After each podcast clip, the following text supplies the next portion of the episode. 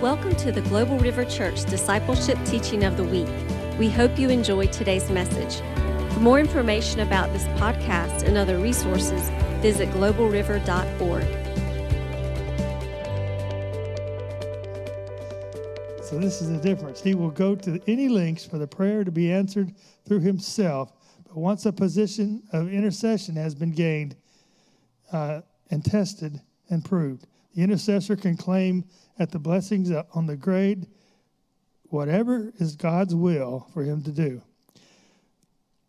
Now, there was a misunderstanding in my, in my mind for this next paragraph here, where it says that Mr. Howe uh, talked about the divine healing.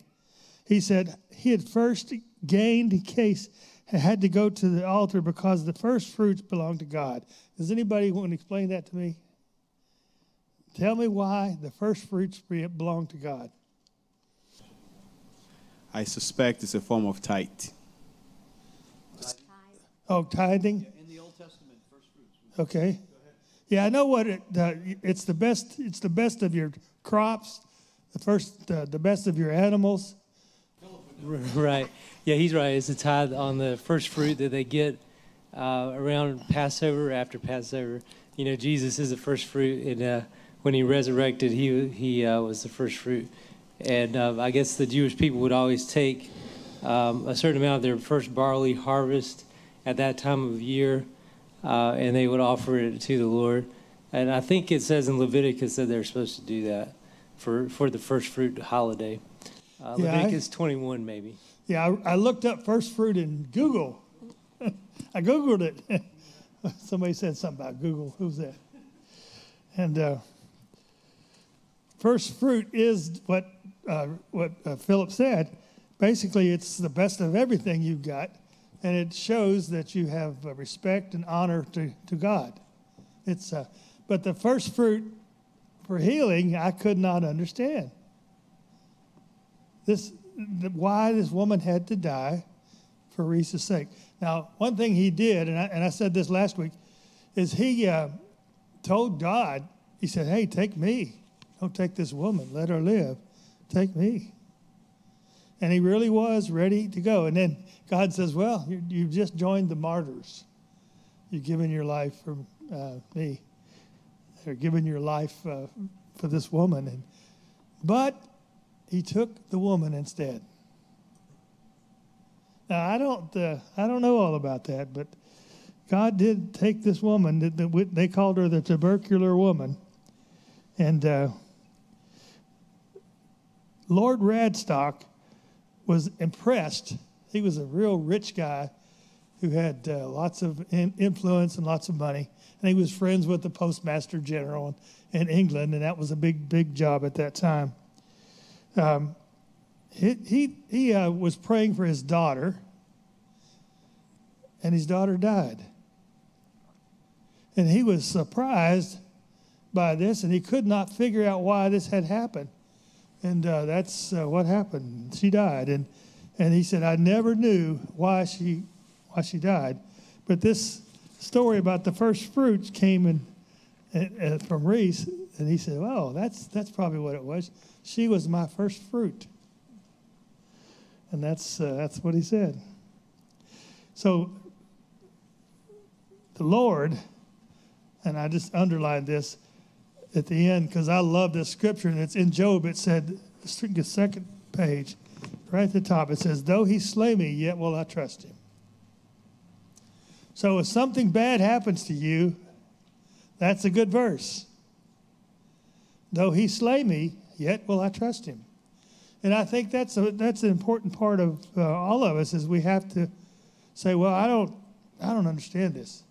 This doesn't make any sense to me. But God has control. And uh, when he when he has control, yeah.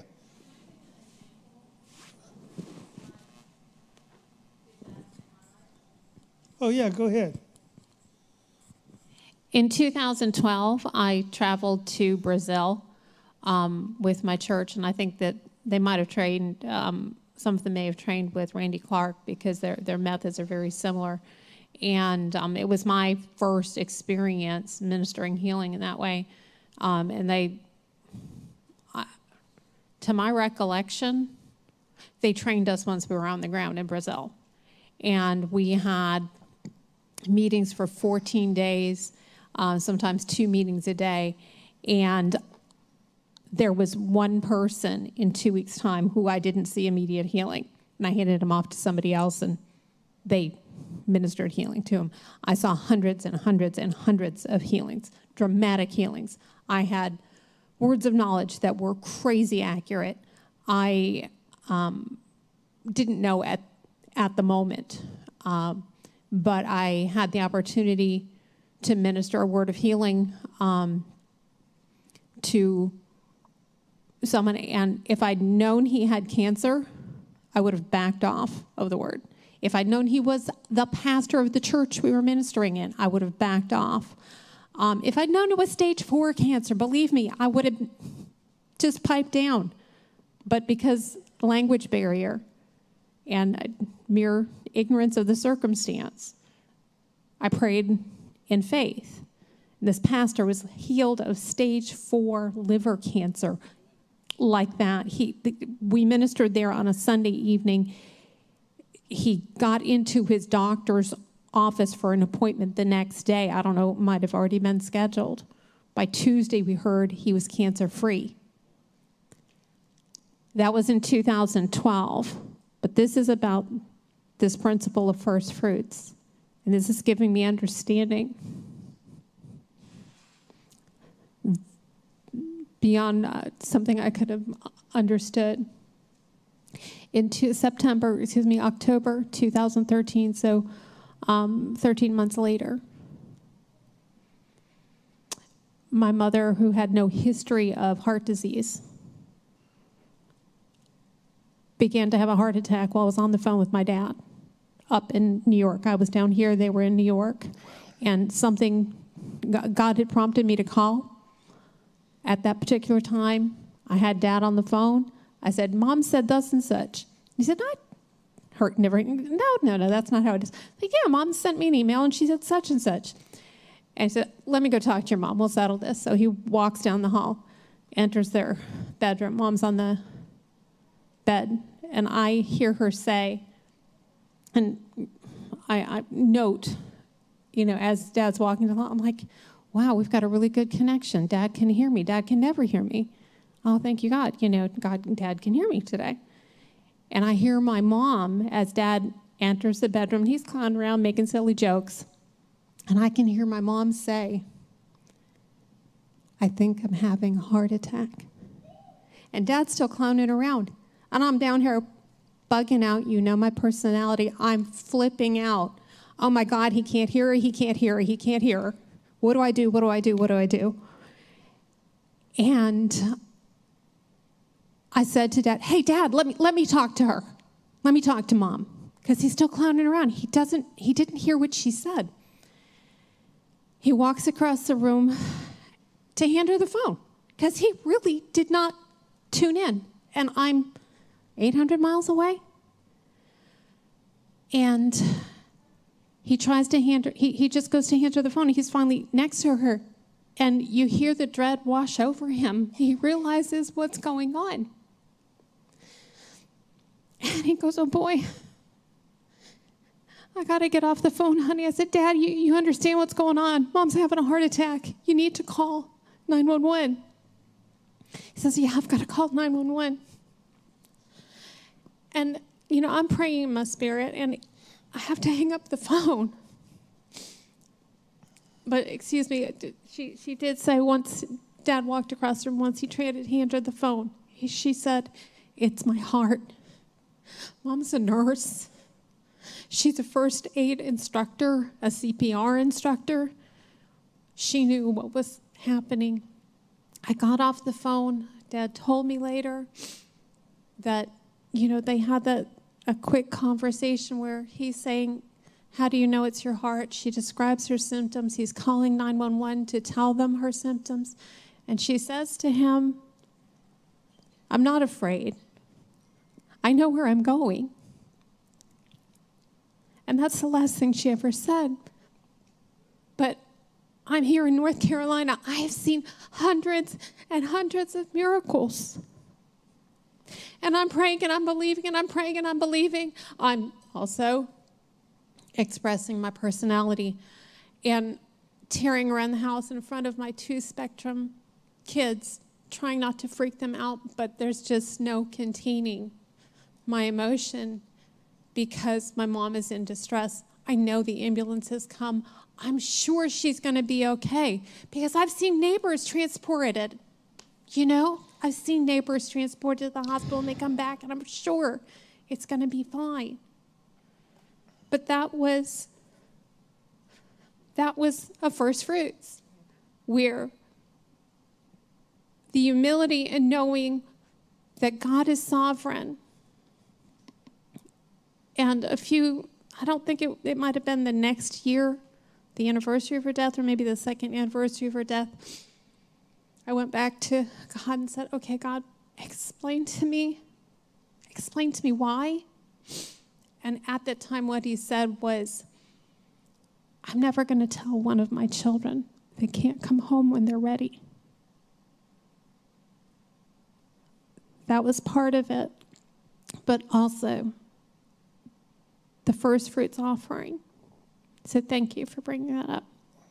Well, sometimes, you know, sometimes we don't understand why God does things and what he's doing. But though he slay me, yet I trust him. And that's, uh, that's what we have to believe. Now, I wrote a little bit about a hidden life, and I just want to read that second paragraph. It says, For three years after his daily work was done, Rees Howe had been in the mission every night. He went to church every night. They were meeting five evenings a week. And the other two were spent in, in, his, uh, in his work. No, the other two were spent in visiting his work in the pit. Now, the pit is the, is the mine. His work in the mine took him from 7 o'clock to 4.30, and then he had a two-mile walk each way in all weather. There was no time to attend meetings where he hardly ever left his flock, and during the week of the, big, the big convention, it's called the Landron, Llandrindod Convention, to which he, they took as many as new converts as they had, or as, they, as possible. The work had become so well established that many people were coming in from surrounding districts on Sunday evening. It was like a continuous revival. That's revival right there. Six days, five days a week, he was having a service. And uh, he was willing to do that and uh, he thought he thought he was set. You know, he, this next one is called hatless. I, out of respect, he, he, he, said, "Okay, God, I'll take my hat off when nobody's looking, and uh, and I'll pray to you when nobody's looking." Well, when he got around the town, he put the hat back on, and he wouldn't dare go hatless at the daytime. Because in 1904, everybody wore a hat. Now, I just watched an old 1933 movie, and they all had hats. so in, in America, even as far as 1930s, people were wearing hats.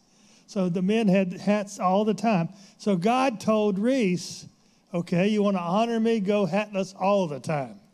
Well, then he got a, he got a, uh, he got a I, let me read it to you. It's on the next page. It says, Give us giving up the mission. Right above that, I shall never forget going through the town that day, passing people going to outer, other churches talk about being dead to the world. Every sensitive nerve in me was alive the, the, under the world's influence. Let me put my, put my glasses on. I was not much better than a blind man it seemed that the devil had gathered all the forces of hell to attack this simple obedience. In itself, there's nothing to it. I was only called to spend the day in attitude of prayer, and that meant little, a little separation from the world. So he was going, and I tell this story to people who uh, don't know anything about Rees Howe.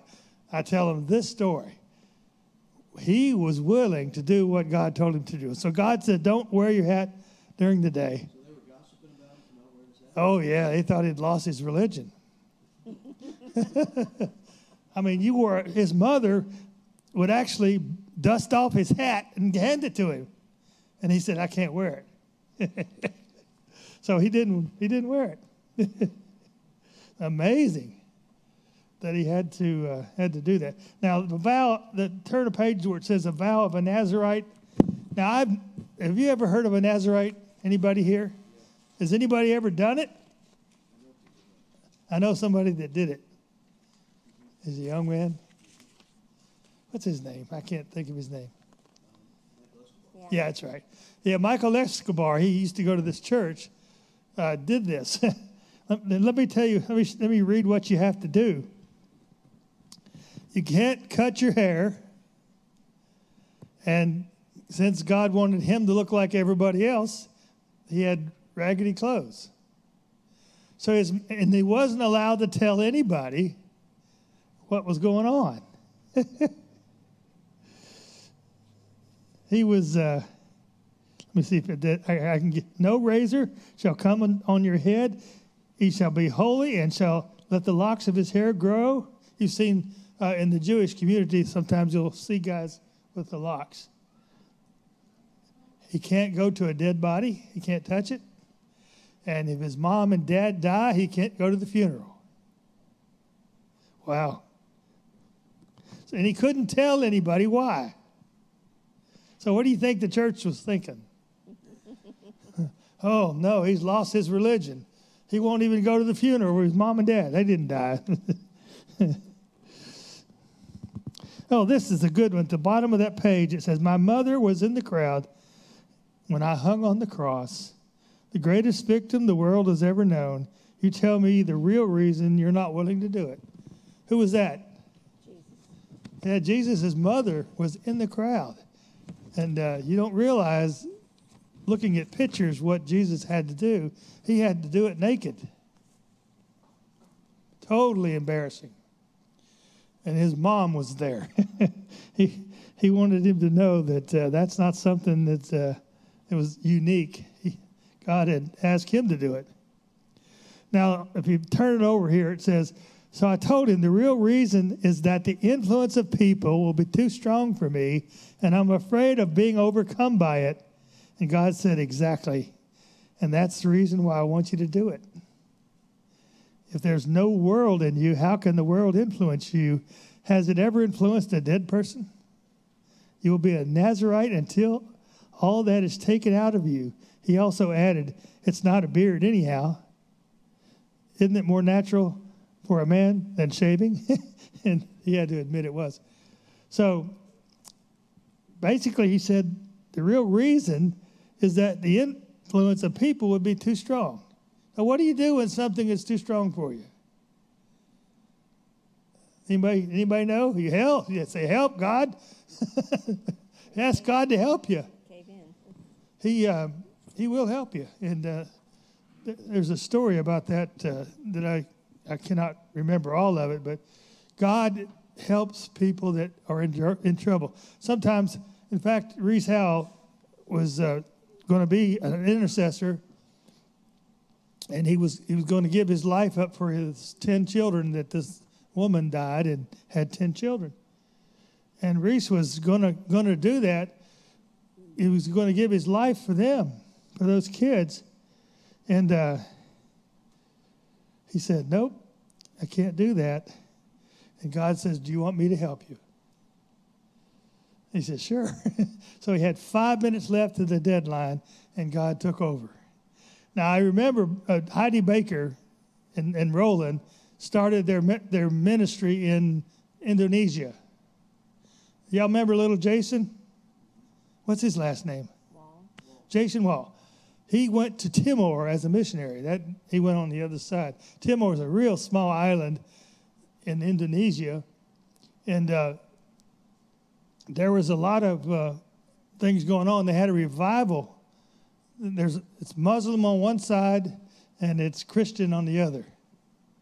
And they had a revival happen. Well, and, and Jason was on the other side. He was in the Muslim side. And uh, what, what was I talking to him about?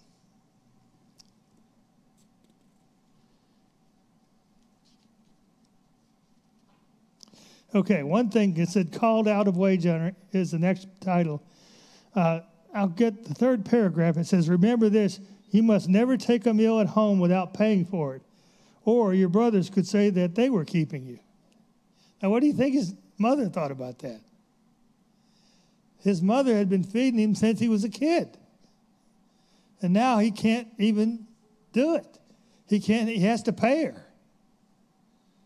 See this, he was having none of it. and she said, There's no way that I'm going to make you pay. You're my, you're my child, and you live in my home, and I do the cooking. But then she did. she, after waiting on God for some days, she did it. She, she said, Okay, if he won't stay here any other way, he was going to move out of the house if she did not let him pay. Now, you're going to find out later on next week. I want to talk about uh, the last things Rees Howell did. World War II came about uh, 1938, and Rees Howell prayed for places like Dunkirk. You heard of that? You know, you know the miracle there. they were brought. They prayed for 16 hours for that miracle, and we'll talk about that a little bit better. So this, uh, well, this guy named Joe. And I'll tell you the story down here where it says Madeira. Joe was, uh, he had TB. Now, back then, they didn't have antibiotics.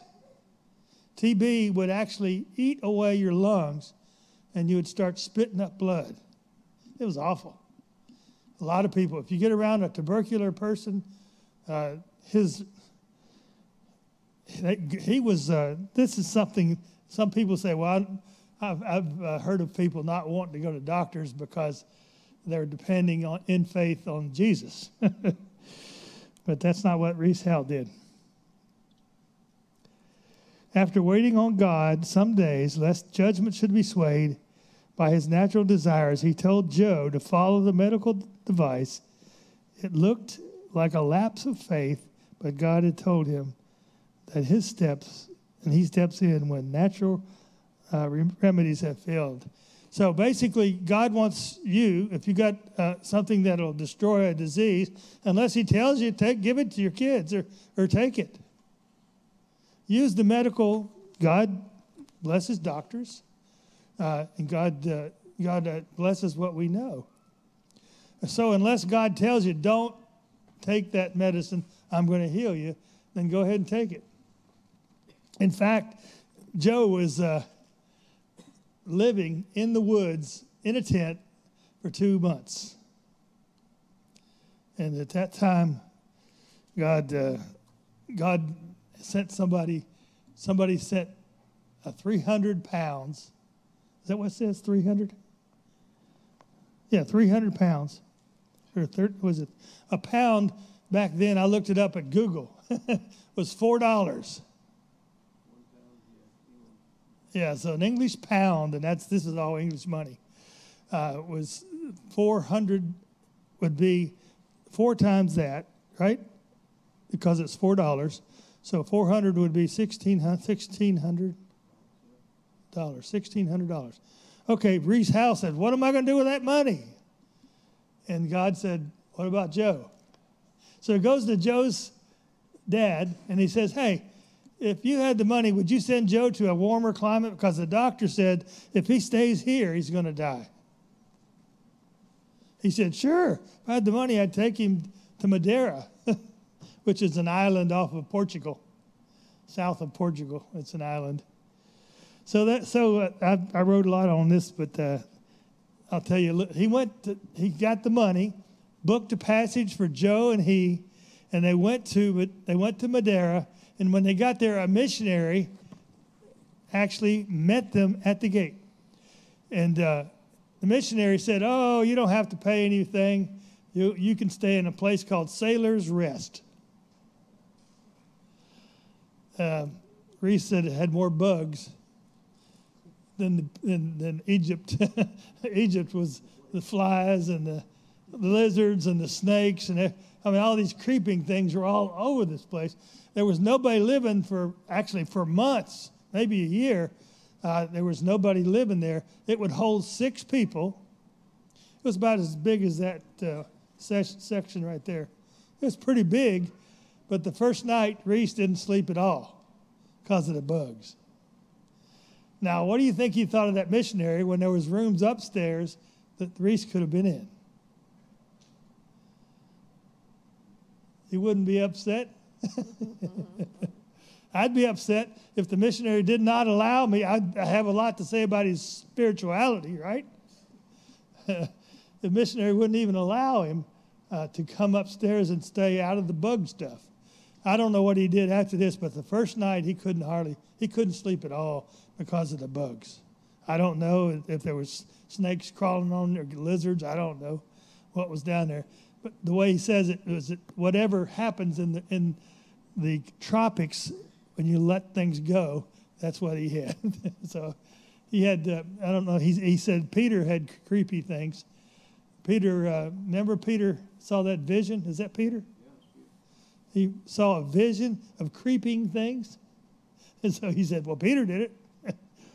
anyway, God, God said to Rees, Hey, you got to love that man even though he's treated you badly. Now, his, his word to him was, If they treat you, this, they give you the third or the second best, you still love them the same. So when, if somebody's treating you badly, what do you have to do? You have to love them. So reluctantly, Release says, "Okay," and he uh, was he was good to the missionary. Now, I know that doesn't sound like anything. He's a missionary. He's supposed to be good. Supposed to be a good guy, right? but he he didn't. Well, the missionary took it, but he thought he deserved it, so he. Uh, he liked it. I liked the fact. And then Rees Howe said, and then God told Rees, uh, he's going to be, Joe is going to be healed in a month, 30 days. So they figured it out looking at the calendar and they found the date and they said, okay, and they waited for that date. And when that date got there, 30 days lo- later, it was six o'clock in the morning when it was supposed to be healing time, and it didn't happen. God did not heal him. Now, God, he really lost it. He, uh, he said, Man, I thought God did everything on time. he didn't mess up. Well, God, he prayed and God got to him and he said, You didn't send a letter saying that this had happened. You waited for it. You, you were going to do it after it happened, not before. So, to increase the faith, he had to send the message to the, the homeland in Welsh, the Welsh, and he had to send that message first and said, He's been healed, he is well, before God would heal him. Isn't that something? Yeah, he had to, and he sent the letter and said, Okay, God, I've sent the letter. Now, now what? This was on uh, Saturday. And Saturday, Sunday morning, he was healed. He walked 18 miles with Rees actually went on a race with him and won. that uh, he had TB before, yeah. That was just he was di- he'd never done that. He was dying, and and uh, his whole life was just Rees, there's a statement there in the prior page where Rees was, didn't think life was worth living, yeah, among the snakes. uh, yeah. He got depressed. Got depressed. Now Christians get depressed. Uh, Willie, where's Willie? Willie's not here. He's in the, on the other building. He told me. He said, "What would you What would you think you would tell someone about Jesus and about being a Christian?" I said, "Well, it's it's tough. Life is hard." And as I look out here, I know I know some of your situations, and I know life is hard. But God is is, is there and he will help you through those hard places. So this is one of those hard places. Rees uh, was talking about, uh, oh God, you haven't come through for me. But uh, everybody goes through it. And, and Rees would say, God doesn't make it easy, but he does it. Now, I, I will tell you, I was talking about Rolland Baker. I don't know where I got off of that subject. But Rolland Baker and Heidi Baker wanted to stay in Indonesia and do some more. They were winning a lot of people for Christ. But, the, but they- had a band of eight people, and they didn't want to do it. They wanted to go home. They were getting homesick. So Heidi said, Well, let's pray. And they prayed. And, and uh, Roland went to a, a telephone. And at 12 o'clock, he was supposed to call the bank and tell them that he didn't have any money. They're going to they're going to go home. Okay?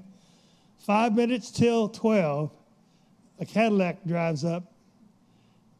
A man hands an envelope to Roland. And he said, Merry Christmas. And he got back in the car the check had $40,000. Isn't that something? I don't know where, I, I read that somewhere. I don't know where I read it, but uh, yeah, that's, uh, that like a mighty wind? Was it that yeah, that, that's probably where I read it. It's, it was a great, uh, great story. So God, sometimes, I call him the last minute, sometimes the last minute God. I'm going to go ahead and heal you. At one minute till, you're, you're not healed. But when you get to the time, you are. Your faith will be tested. And uh, so if somebody asks you, what, what, what's the hardest thing you had to do? And, and one of the hardest, and, and living a Christian life is hard. But it's not as hard as not living a Christian life. If you're living in the world, it's harder. Because you don't have anybody that can take care of you.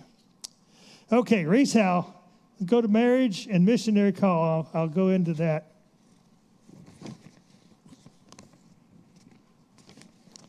It says, very soon after the return from Madeira, Rees Howe married Elizabeth Hannah Jones. He looks a little better on the left than he did on the right. But he got married. This woman had been his helper for, for years. They were going to get married, and God said, not, not now. So they waited three more years. Can you imagine that? Somebody in today's world? Oh, I don't want to get married, but but I'll wait three years. so they waited three more years for the for the marriage, but it didn't happen until then. So they, they got married. And and Rees, this is a it, this is it's almost a, the third page page from the end. He lived a life of faith. He always maintained the principle of first need, first claim.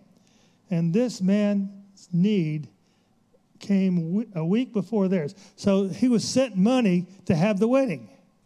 People needed to to uh, fly. Not there wasn't any flights then, but uh, they needed to get to to him, and he didn't have the money. So he had a little a rule of thumb: first need, first claim. Somebody came to him in very much need a week before the wedding. Now, Rees, Rees had that rule. So he gave all his money away to this person and trusted on God to, to supply him. Can you imagine that? you got $100 in your pocket. What his wife think his wife to be think? Yeah, I don't know. If She was with him. She, because she had, uh, I'll, I'll tell you something more, uh, more than that in just a second. Uh, he, uh, he said, okay, we're going to do it. So they gave the money. Let's say they had $100 just for ease sake. He gave the $100 to this person in need, and he had nothing. He had family that was coming, and they needed money, and he had no money. How do you do it? You, that's where you get down on your knees and you say, God, I gave them that they needed. And we had a, a couple came in uh, yesterday here, and there was nobody here but me. and they were they she had been here, but five years ago she came to our church, but I didn't recognize her because she had a COVID mask on, and uh, couldn't recognize her. But uh, I was thinking of this. Uh, sounds like they're in need. She says, Yeah, we need money, we need clothes, and we need food. I said, Man, we get this a lot. so I'd been thinking of the first need. So this woman had a need. So I took her back to the, the clothes. I showed the clothes. I, she she uh, went through it, found something that was her size, and began to take. She took a couple of outfits. I went, took some box. I went and got two bags of canned goods, groceries, and uh, and then I, I gave I gave them some more some meat, and I sent them on their way. And I told them Thursday we have an eleven to one. We have a, a what do you call it, food bank? House of Mercy. So we this, these people were in need. So and, and we had it. So we uh, we gave them uh, enough to to make them happy. She kept saying, "Now when do you meet on Thursday?" so we had to have them come on Thursday.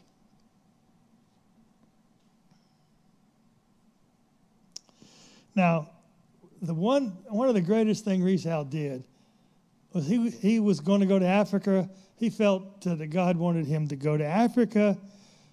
They had a kid. The advice of some people is don't take your child to Africa because there's no doctors, there's lots of disease, and they usually don't make it.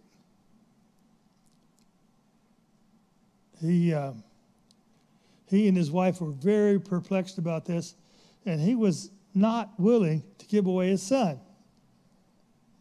He said, I don't know, God, this sounds like it's too hard. So he prayed about it, and God says, Give it. And he, he showed him the scripture where it said, Whoever, anyone who loves a son or daughter more than me, is not worthy of me. And now the Holy Ghost said to us, You must prove to me that you love the souls of Africans who are to live for eternity more than you love your own son. Can, can you imagine that? Giving away your son. I told Jan about this, and she didn't. She wasn't real happy with it. so, now, now you ladies, think about this: your son or daughter, you would give him away, and go to because God sent you to Africa. It was a tremendous, tremendous thing. But this uh, guy's name was Samuel because that's what God said to call him. Samuel grew up at 18 to 20 years old. He was they came back from Africa after a tremendous harvest. They had a they God said, I'll give you 10,000 souls. If you give me your son, I'll give you 10,000 souls. So they get back from Africa, a very successful time, and he, he retired and his son took over. Now, if you've never heard, uh, you've, you've been under Reinhard Bonnke, right? If you've never heard him preach, Reinhard Bonnke is very anointed. Uh, they, he's had as many as 11 million in one service in Nigeria. So he went, he went to that school.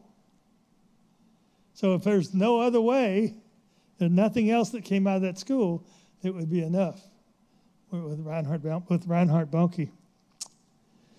And uh, do you want to say anything about it?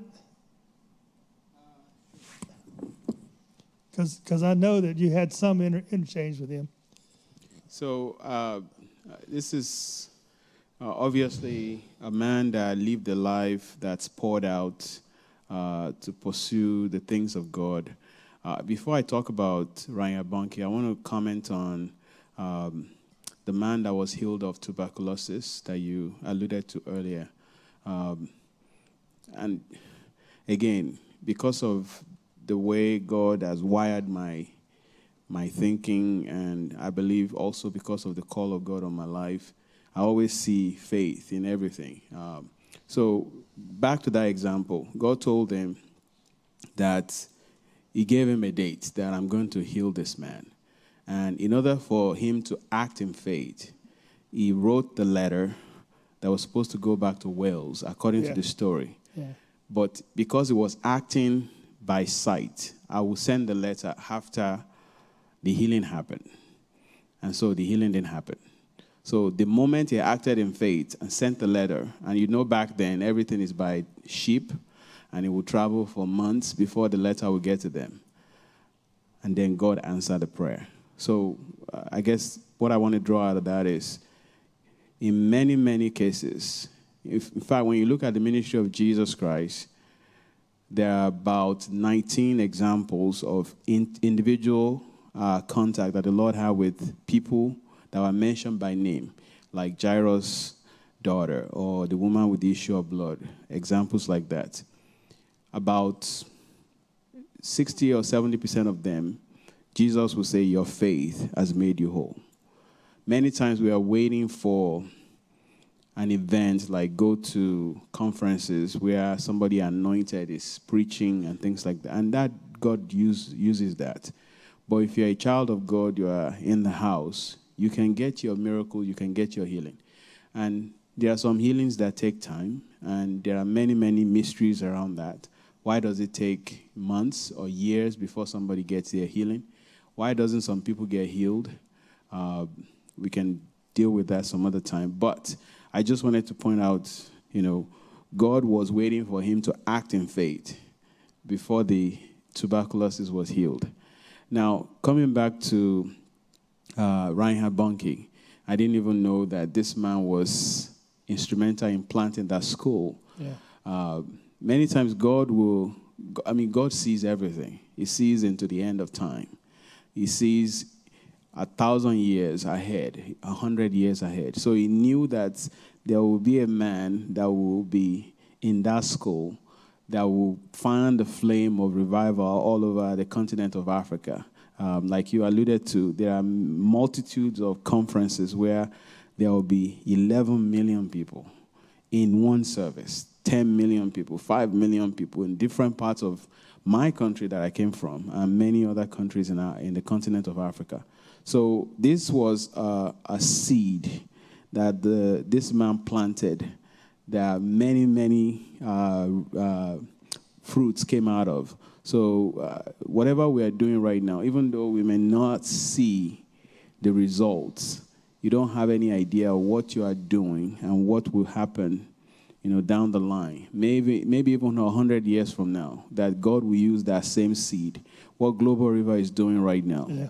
Uh, somebody might come to church and they get saved, and then God will send them off to some other remote part of the world, and they will find a flame of revival over there.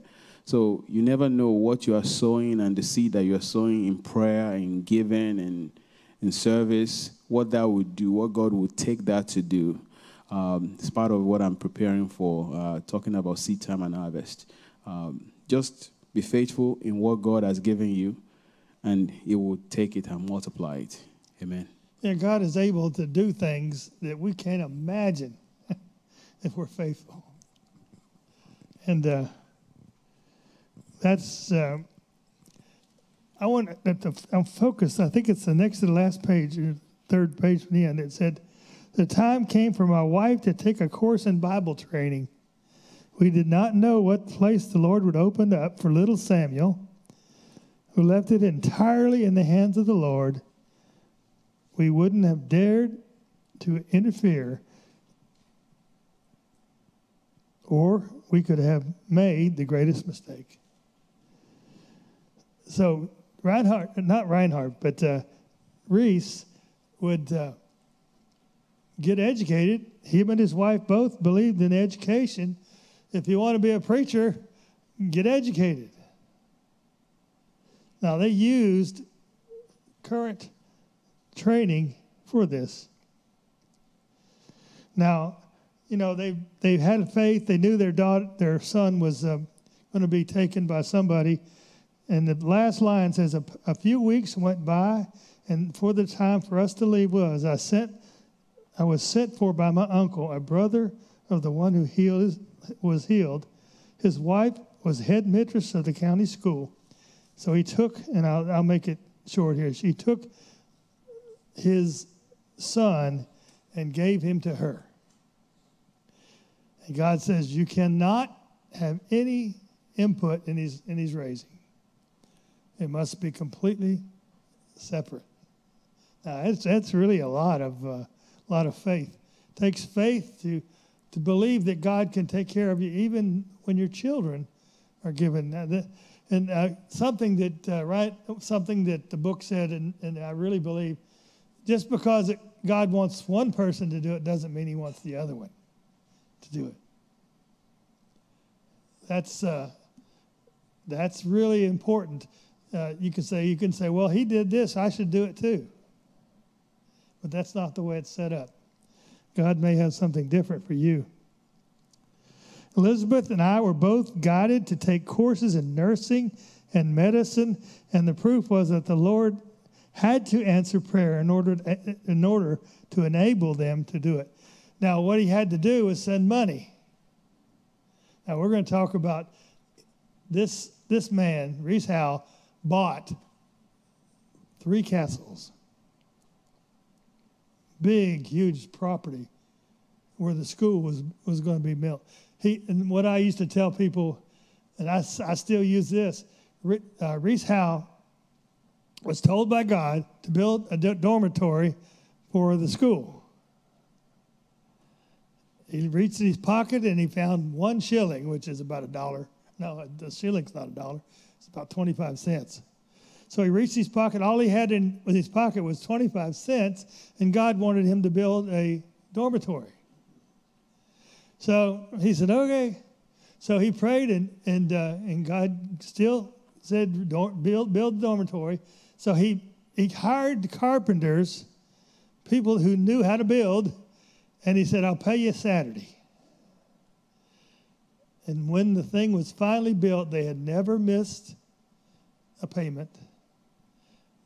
It was built perfectly or good, or well, and uh, he never had the money on Friday. Now you talk about faith. On Friday, you know, we'd all be worried. I got to pay these guys the next day, but he, what he did was he said, "Up, oh, God, you're in charge here. If you want this built, you're going to have to pay for it," and he did. So the money would come, and he would pay the workers. What great faith he had! I tell you what, it's amazing. like he always would say, Don't let me be like Isaiah. Now, what was different about Isaiah? What did he have to do? He had, he had to lay naked, yeah. Can you imagine for three years? The crazy guy's over there with no clothes. and now we've got book, book of Isaiah. Any of those prophets, but Lord, whatever you want to do. So we're not asking you guys to disrobe here.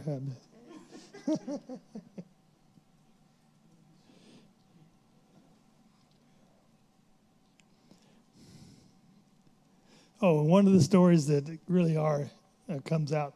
He was uh, buying a steamship ticket to Africa. That's what standing in the queue means. The queue is uh, the, the standing in line, and he was waiting. He didn't have any money. So he's going to buy steam tickets for him and his wife to go to Africa. And he didn't have money, so he, he went back and sat down on a bench. And he said, he was praying. He said, God, help me. God says, What would you do if you had the money? He said, I'd be in that line. He said, Get in it. So he gets in the line and um, started out with 10 people. And pretty soon it's down to him and somebody else. And he said, God, I still don't have anything. And the guy in front of him turned around and says, Here, take this. I got to go open my shop. So he gave him more money than he needed to do to get the ticket. It was about six shillings, which is I don't know how much money that is.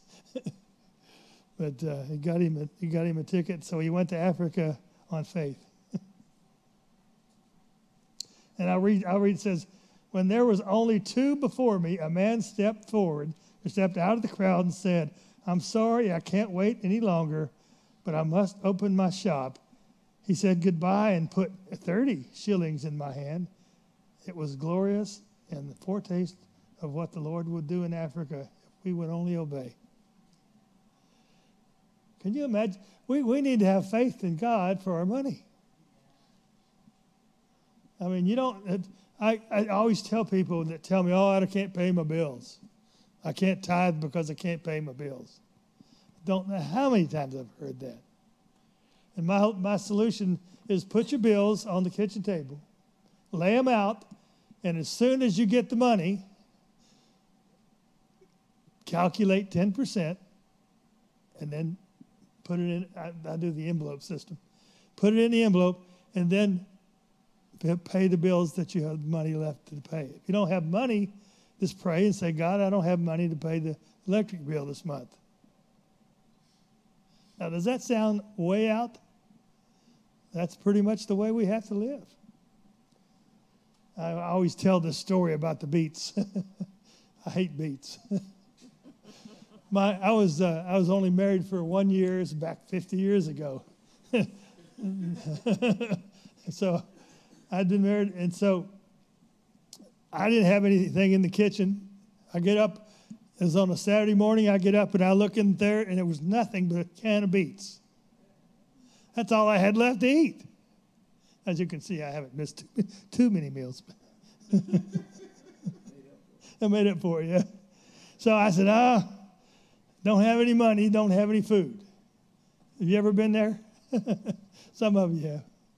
So at 12 o'clock, I don't know how I made it that long, a woman knocks on our door, just drives up in front of our house, and, and she knocked on the door, and she had two armloads of groceries in grocery bags. I said, What's that for? She said, Don't worry about it. And she stuck them on the counter. Before it was over, it was one o'clock, we had 12 bags of groceries in our house. Oh, the tithe was the first thing that came out. So God uh, used that time. I call it my story beets. Anytime somebody says they don't have enough money, I just give them that story. I tell them about the beets. Well, three years later, the beets were still there. so I was looking for Campbell's soup or something, and I reached down and I, oh gosh, there's that can of beets. So I took them and threw them in the garbage can. I didn't have to eat them. That's my story, and I'm sticking with it. now that was that was I have never had a problem with the finances since that time, and that's been 50 years ago. and uh, the Lord has blessed me and Jan, and we have both been blessed, to, and, and we do we do tithe. Okay, the last page, and I don't get in the revivals in Africa. Now, remember, how many did God say He would give him? 10,000 people would get saved because He gave away His Son. That's a pretty good deal, isn't it? Especially when God likes you and He'll give the Son back later. they didn't know that. They didn't, they didn't know that they'd ever see Him again. I mean, it was just uh, the belief that. Uh, that they'd given him away because God said to. Their first leader, uh, you'll know who he is. It says the first president of the mission being Reverend Andrew Murray. Have you ever heard of him? Andrew Murray was one of the first ones. And when they joined it, the mission had 170 Europeans and African workers in 25 stations. Now, I don't know that we still have that many there. Uh, have you ever heard of the Belgian Congo? There's been a lot of war there. Without, when Jesus leaves, the country doesn't do very well.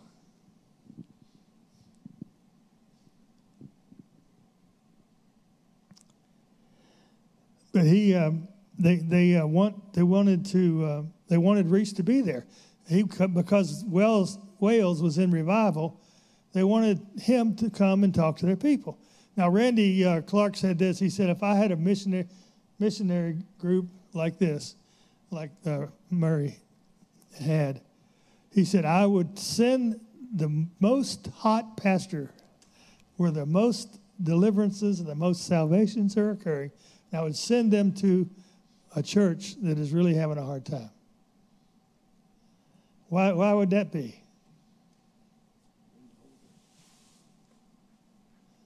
Yeah, it's just for the Holy Ghost.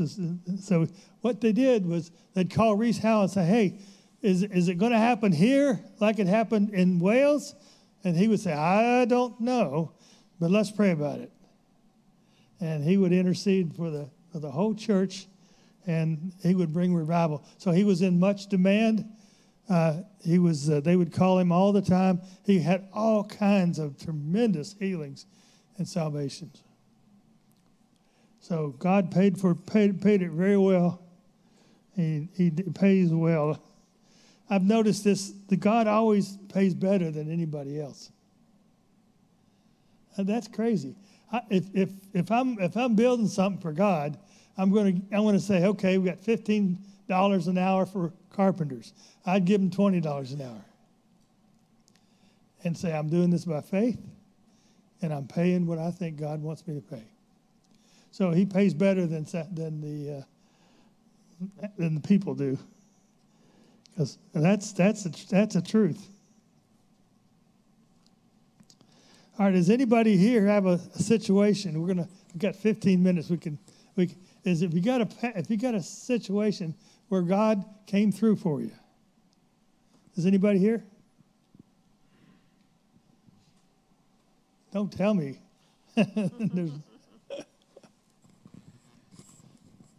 God, God's word is true um, always.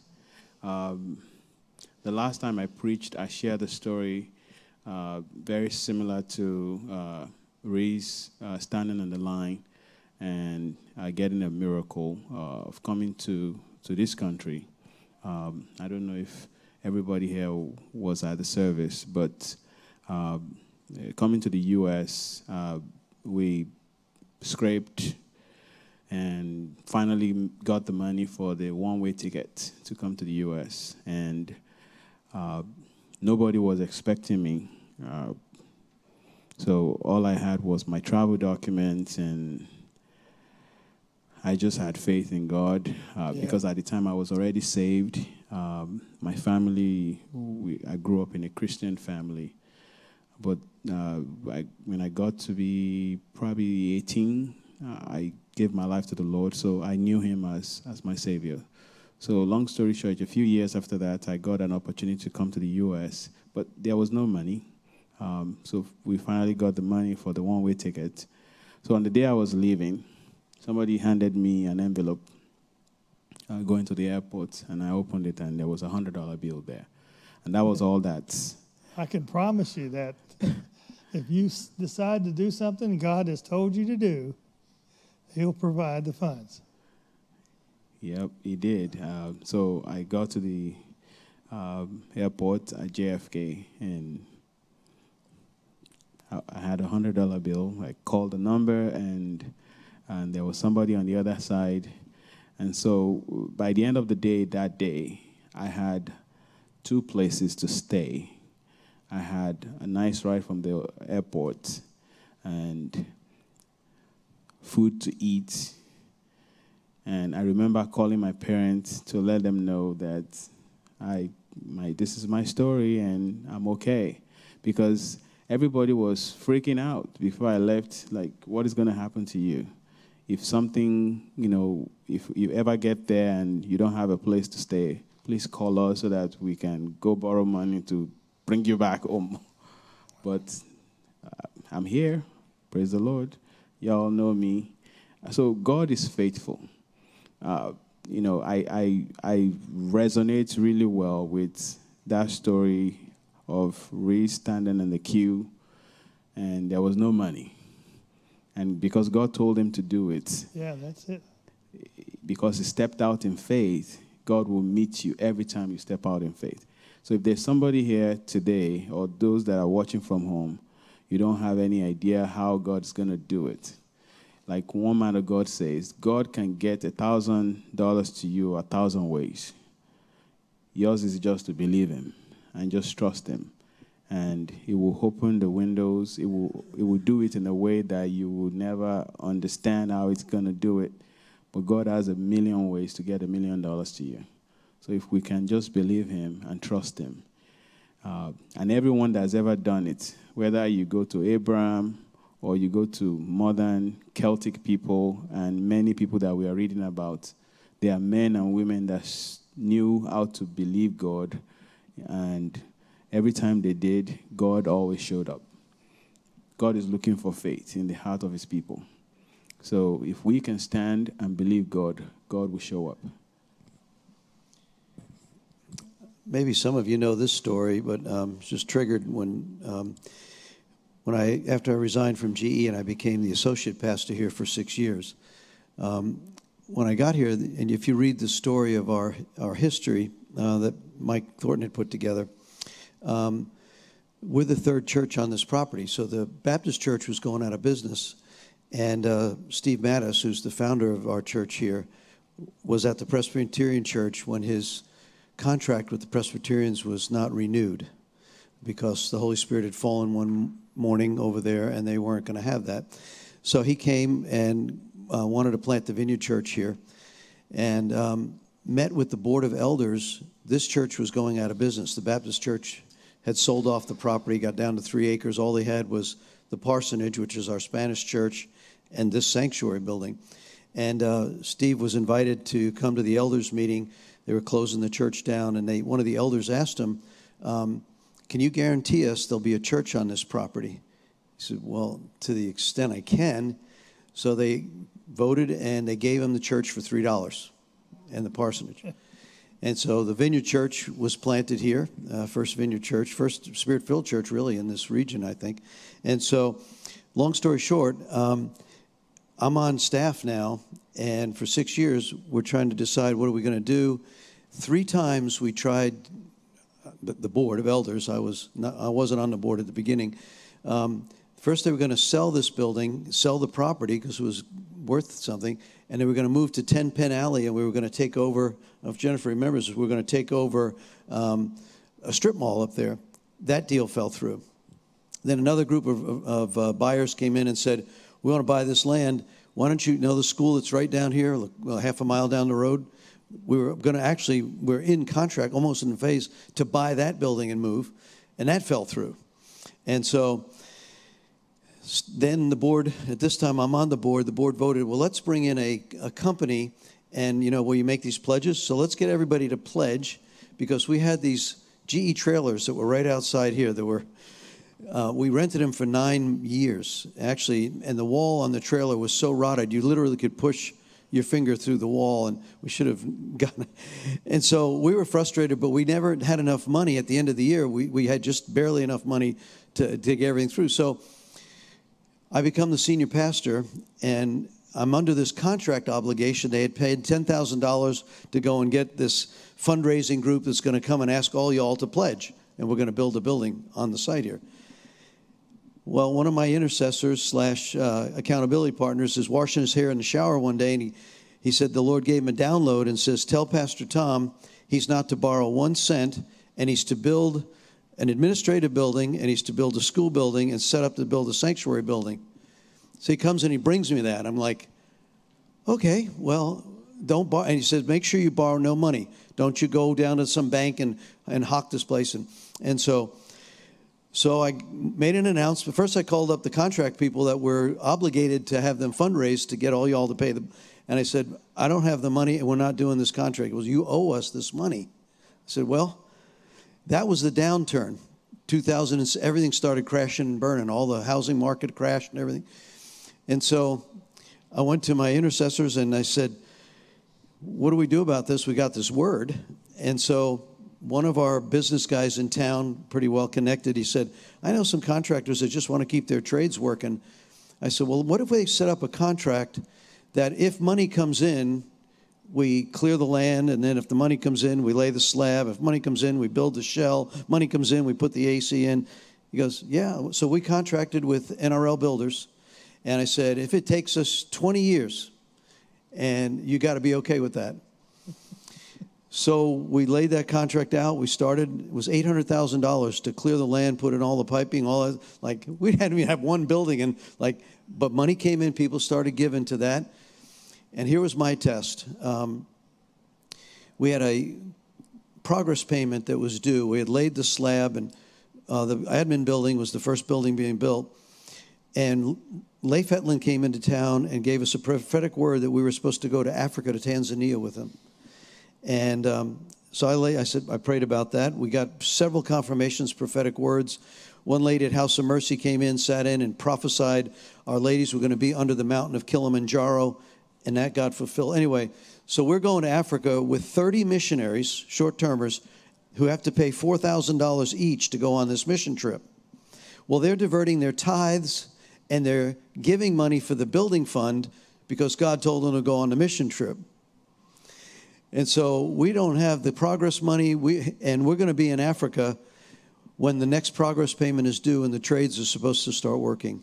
And um, one of my elders who was on the board, who was our financial guy, came to me and said, Basically, I, I believe you've missed it, Pastor. How can you go on a mission trip in the middle of a building program? I said, Well, God told me to do both. He goes, Well, what are we going to do? I, I packed up and I went on the mission trip. When I landed in Tanzania, my bookkeeper called me and said, You better sit down. I said, Uh oh. I sat down and she said, We just got a $250,000 anonymous check towards the building fund. We never missed another progress payment. We owe no money. We are, we are debt free on this property. And uh, God never wanted this property to be left or turned over. And he, that was a prophetic challenge. I got to tell you, there was a lot of, did I really hear you, God? We're trying to honor what you said. And, you know, there was, so I can relate to what Mr. Howells probably did. He probably had a lot greater faith than I did, though. So.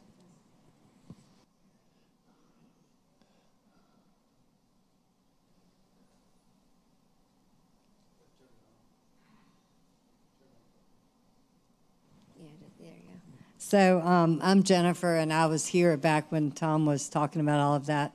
Um, but but I was sitting there thinking about, you know, our pastors, both prophet, they these these moments, you know.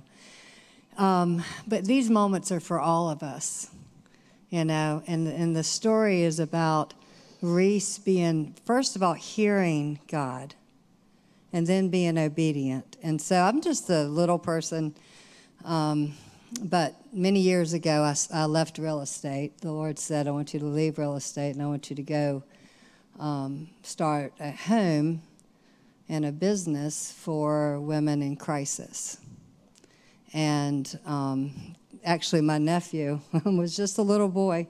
We were driving down the road and we saw the place on Prince's Place, and God prophetically spoke through him. Because my deal was, I'm not going to beg for money for this, Lord. How, you know, how are we going to pay for this thing? I have nothing. I sold everything to, to do, and the church helped, but, you know, this is a major commitment. And then he, um, he just looked at this building. He said, that's where your, your thrift store is going to be. and I didn't even know I was going to have a thrift store. so, um, but the cool, the the thing that I was thinking about is, you know, that the the testing of that faith. Um, one um, thought came to mind I had to sign the um, contract, the lease.